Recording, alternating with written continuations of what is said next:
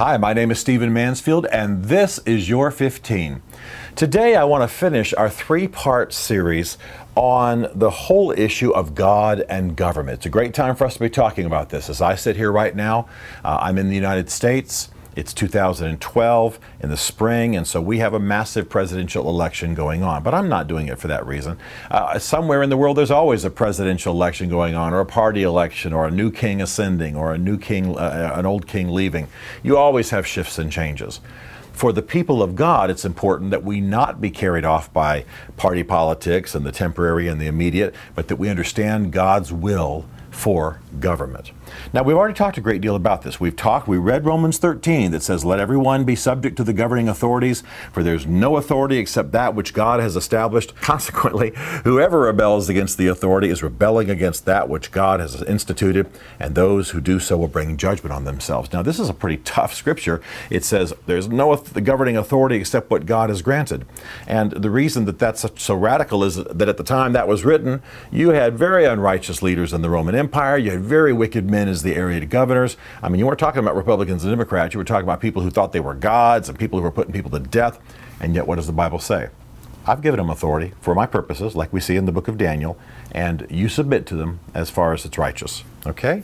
So we've talked already about, about the fact that in, in a biblical framework, government's not secular. Um, it's, it's like the church, but different in function, in the sense that both institutions are ordained by God. Uh, we've talked about how there are laws from the Old Testament that, once they're passed through the cross, still apply in, in the New Testament. The great, easy, almost funny example um, is that the New Testament does not tell you who you can and can't marry. So technically, you can marry your sister, you know, according to the New Testament. But of course, that's forbidden in the Old Testament, and of course, that's meant to carry through the cross into the New Testament. And there are many other laws like that. Um, and we, we've also talked about the different spheres of the kingdom of God and uh, the, the, church and the school and the family, and all of those are, in a sense, governments, but they also respect and relate to uh, federal government uh, or, or, central government. What, what I, what I want to do now today is I want to be a bit more practical uh, in this particular teaching, and I want to help you understand some of the ways that we need to relate to government wherever you are in the world, no matter how tyrannical the government that you are under might be, uh, no, matter, no, matter what kind of society you have, what, what kind of governmental system, um, there are things that we are meant to do. There are things we're meant to discuss. There are things that we're meant to, uh, ways that we're meant to function. And so I want to say a couple of things that may sound a little bit radical, but it will help us perhaps to live effectively in this generation uh, in which we are seeing the hyperactivity of government around the world, and we're recognizing that government is as much a force for evil as it is for good in the world. Uh, the, the first thing I want to say, and this is going to be radical for some of you and, and, and maybe difficult for you to handle, uh, I want you to understand that conservatism, political conservatism, you know, limited government and, and oriented towards the market forces and so on, and liberalism, uh, emphasis on maybe a larger state, larger taxation, uh, redistribution of the wealth, things like that, going to the poor, take, providing a lot of social programs. Both of them are rooted in humanism. Both of them are rooted in humanism. Conservatism and liberalism as philosophies that simply arise from people like Adam Smith or wherever, wherever, whatever human origins there are, these are both, these are simply two versions of humanism. What we as Christians are meant to do is not just to sign off on a political party and endorse its agenda as though it's the party of God.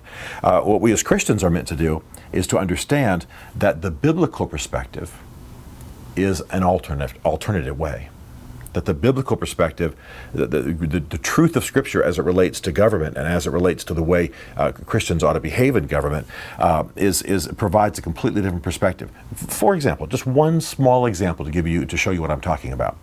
Uh, in Leviticus 19 and verse 15, uh, we have a scripture that almost in one verse shows that God has a different way of doing things than just the conservative liberal tension that tends to define most nations and most governmental uh, contests going on in the world, certainly in the United States. Listen to this one verse from Leviticus 19 and verse 15. It says, Do not pervert justice, do not show partiality to the poor, and don't show favoritism to the rich, but judge your neighbor fairly. Now, conservatives have a tendency, certainly here in the United States with some of our Wall Street crisis, to favor the wealthy. And liberals have a tendency to favor the poor. And, and so the Bible says don't do either one, but let there be justice. So justice is not found in in uh, favoring the poor or the rich. Justice is found in justice, as God defines justice. That's how justice is found. And, and so the the point is that we can get caught up, particularly in the United States, in being allied to either liberals or conservatives. But but but the, both of those are basically humanistic systems. They may have some principles that ally with the scriptures, and and, and one party may be closer to to the full body of biblical truth than uh, perhaps another. But a lot of destruction has been done as God's people have not maintained what I call a prophetic distance from each party and instead spoken God's truth to the process as a whole. And as a result, the church often becomes a pawn of political parties. So, just, just an opening thought. We're not meant to give ourselves to the humanism of either conservative or liberal. We're meant to be distinctly biblical. Okay, we're meant to be distinctly biblical. For example, in the United States, the Republican Party has some platforms, have some positions that are that are closely aligned with Scripture. Wonderful, uh, and yet many people who are Republicans would say the poor need to be taken care of in the private sector. That has the government should have nothing to do with it. Really? Uh, 2,000 scriptures, 2,000 scriptures mention the poor. And, and, and uh, no question that in the Old Testament that the people of God were, uh, were, were in, in, their government were taking care of the poor. There were taxes even for the poor. And yet somehow we've come to conclude in the United States that the poor should not be tended by any mechanism of the state. Well, obviously, this is more of a secular philosophy than it is a biblical philosophy. We've got to grapple with this. We've got to think it through. We, we, we've, got, we've got to not be allied with left and right so that we miss God's best. Okay? Uh, the, second, the second principle I, I, want to develop with you uh, that I think is a real check on what's happening uh, in, a lot of, in a lot of the world is that we, we must avoid the extreme of believing that government is inherently an evil. There are anarchists in the world, and then there are, probably a little closer to where some of us are, libertarians. And a thorough, consistent libertarian uh, is a man who wants government completely checked, completely held into a little box. Well, I mean, limitations on government are essential. Our founding fathers in America certainly wanted checks and balances and limitations on government. But that comes very close to believing that government is the problem, that government is the evil, that somehow government is inherently evil. But you can't be a biblical Christian and believe that. You can't be a biblical Christian and believe that government is automatically evil. Romans 13 says that government has authority from God. In fact, in fact, in, in a number of the translations of Romans 13, uh, we're told that uh, the government is a minister that ministers for God. And so we have to be careful not to just get angry every time government does anything. That actually is a form of rebellion. We need to get good people in office. We need to keep government in check. We don't need the bloated, bloated socialist state. Uh, but but we but government has the right to act. I, I was just uh, helping uh, the people in a state in America that's uh, contemplating they're contemplating a marriage amendment, uh, an amendment to their constitution that would define marriage as between one woman and one man. And I won't, I won't discuss that specific issue here on the air. But but but some of the folks, some of the Christians were saying, well, government doesn't have the right to do that. Well, I said, now wait a minute. We want government to protect people who are being divorced, right? We want we want a man uh, in a, in a situation where a man's beating a woman and that marriage needs to come to an end, uh, and the state kind of steps in to protect her. We, we want government involved in that way of righteousness, don't we? Well, then the, if the government has to be involved on the back end, then legally it has to be involved on the front end by defining what marriage is. It is a legitimate function of government. It is a place for government to be able to speak to issues of, of marriage and the definition of marriage as a legal category so it can do the other things it's called to do. Um, some folks, some folks have actually said to me, government doesn't have the right to raise taxes. Well, I mean, even Jesus specifically said, "Render unto Caesar what is Caesar's, and unto God what is God's." So yes, government has the right to raise taxes. And by the way, if they can raise taxes, they can decide what coin, what kind of currency, what specie they want to receive taxes in. I can go on and on and on. Uh, another another state, uh, they're having a big argument over what's the official language, and some folks are saying, well, government doesn't have the right to determine what the official language is. Well, hold up, the government does have the right to uh, the authority is what we should say um, to define what language it wants to be spoken to in. In other words, what languages our literature going to be printed in, and uh, you, you see what I'm talking about. Some folks have gotten so angry with government that they've moved into an ungodly kind of libertarianism and anger and animosity. And, and, and we need to be very, very careful about that. There's a there's another uh, issue too. I want to just I want to say, and I'll say this briefly. A lot of Christians uh, don't want to get involved in government because they think it's dirty or nasty, because they think it's like watching sausages be made, as we sometimes say in American politics, uh, because it's a nasty process. For example, in the state that I was just in, helping the Christians think through uh, how to do uh, how to how to respond to this marriage amendment, oh, probably some of those who had who had proposed the amendment didn't really have clean motives. They may have been trying to rev up the voting records, you know, in anticipation of a coming presidential election. One of the things that we have to do is understand that that politics is part of a fallen process because every process in the world is part of a fallen world. Uh, you know, I could say that, you know, football in America is part of a fallen process. I could say that medicine is part of a fallen process. Why? Because fallen, flawed people run those processes. So, some Christians retreat from politics and won't have anything to do with politics, won't even pray for their politicians because they look at politics and they say, man, this, it's, just, it's just a bunch of money grubbing, corrupt people. Uh, the reality is that we can't back away from politics and from, from striving for good and godly government because some part of it might be unclean. You know, I got to tell you, I'm very active in helping people in politics and consulting with candidates and working in Washington, D.C. And I got to tell you that when I hear of a bill that, for example, wants to clear a certain piece of land or, or favor a certain industry or, or, or do something, uh, a, a health care bill of some sort like those we've all been recently dealing with, I just assume that somebody's doing it out of ill motive. That's not the only reason. I just assume that if somebody's clearing some land somewhere, that there's some developer keeping an eye on it and, and maybe funding lobbyists to, to push the, the measure.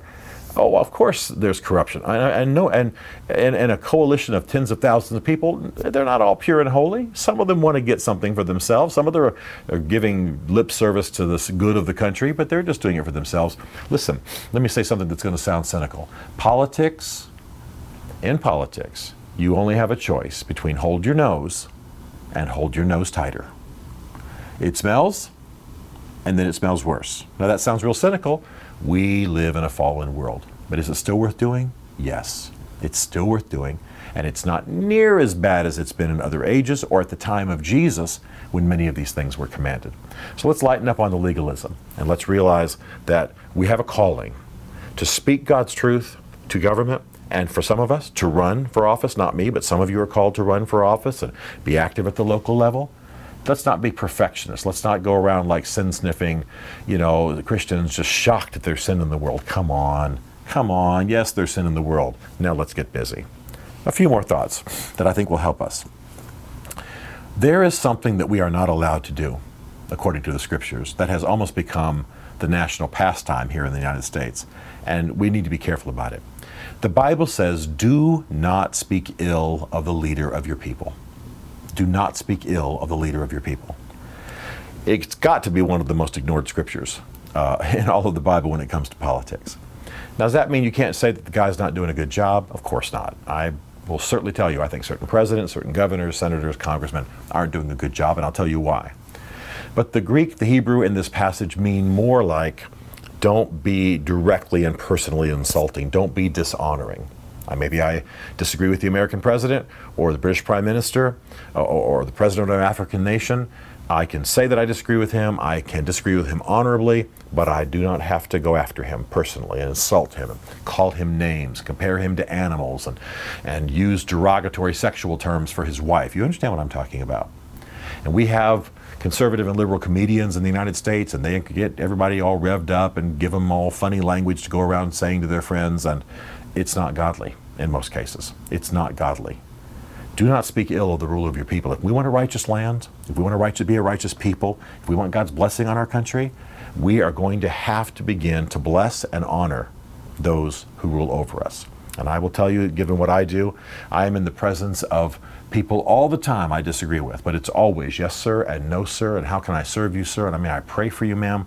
And that's, I believe, how we will show righteousness in addition to the deeds that we do in society.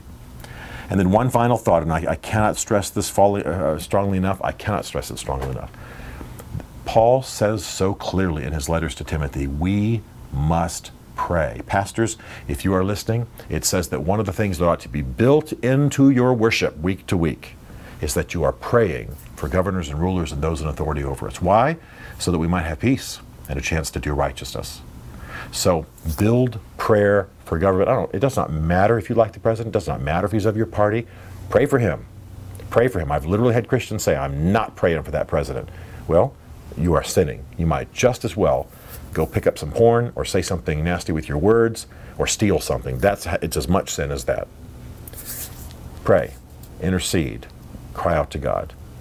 And I believe that as we do these things, God will begin to draw people from the body of Christ into public policy, into office, give them a sense of when they're supposed to run, and I believe we'll see a greater blessing on our efforts politically. Perhaps in the in the in the old uh, sto- story or the maxim that we sometimes use, perhaps we do.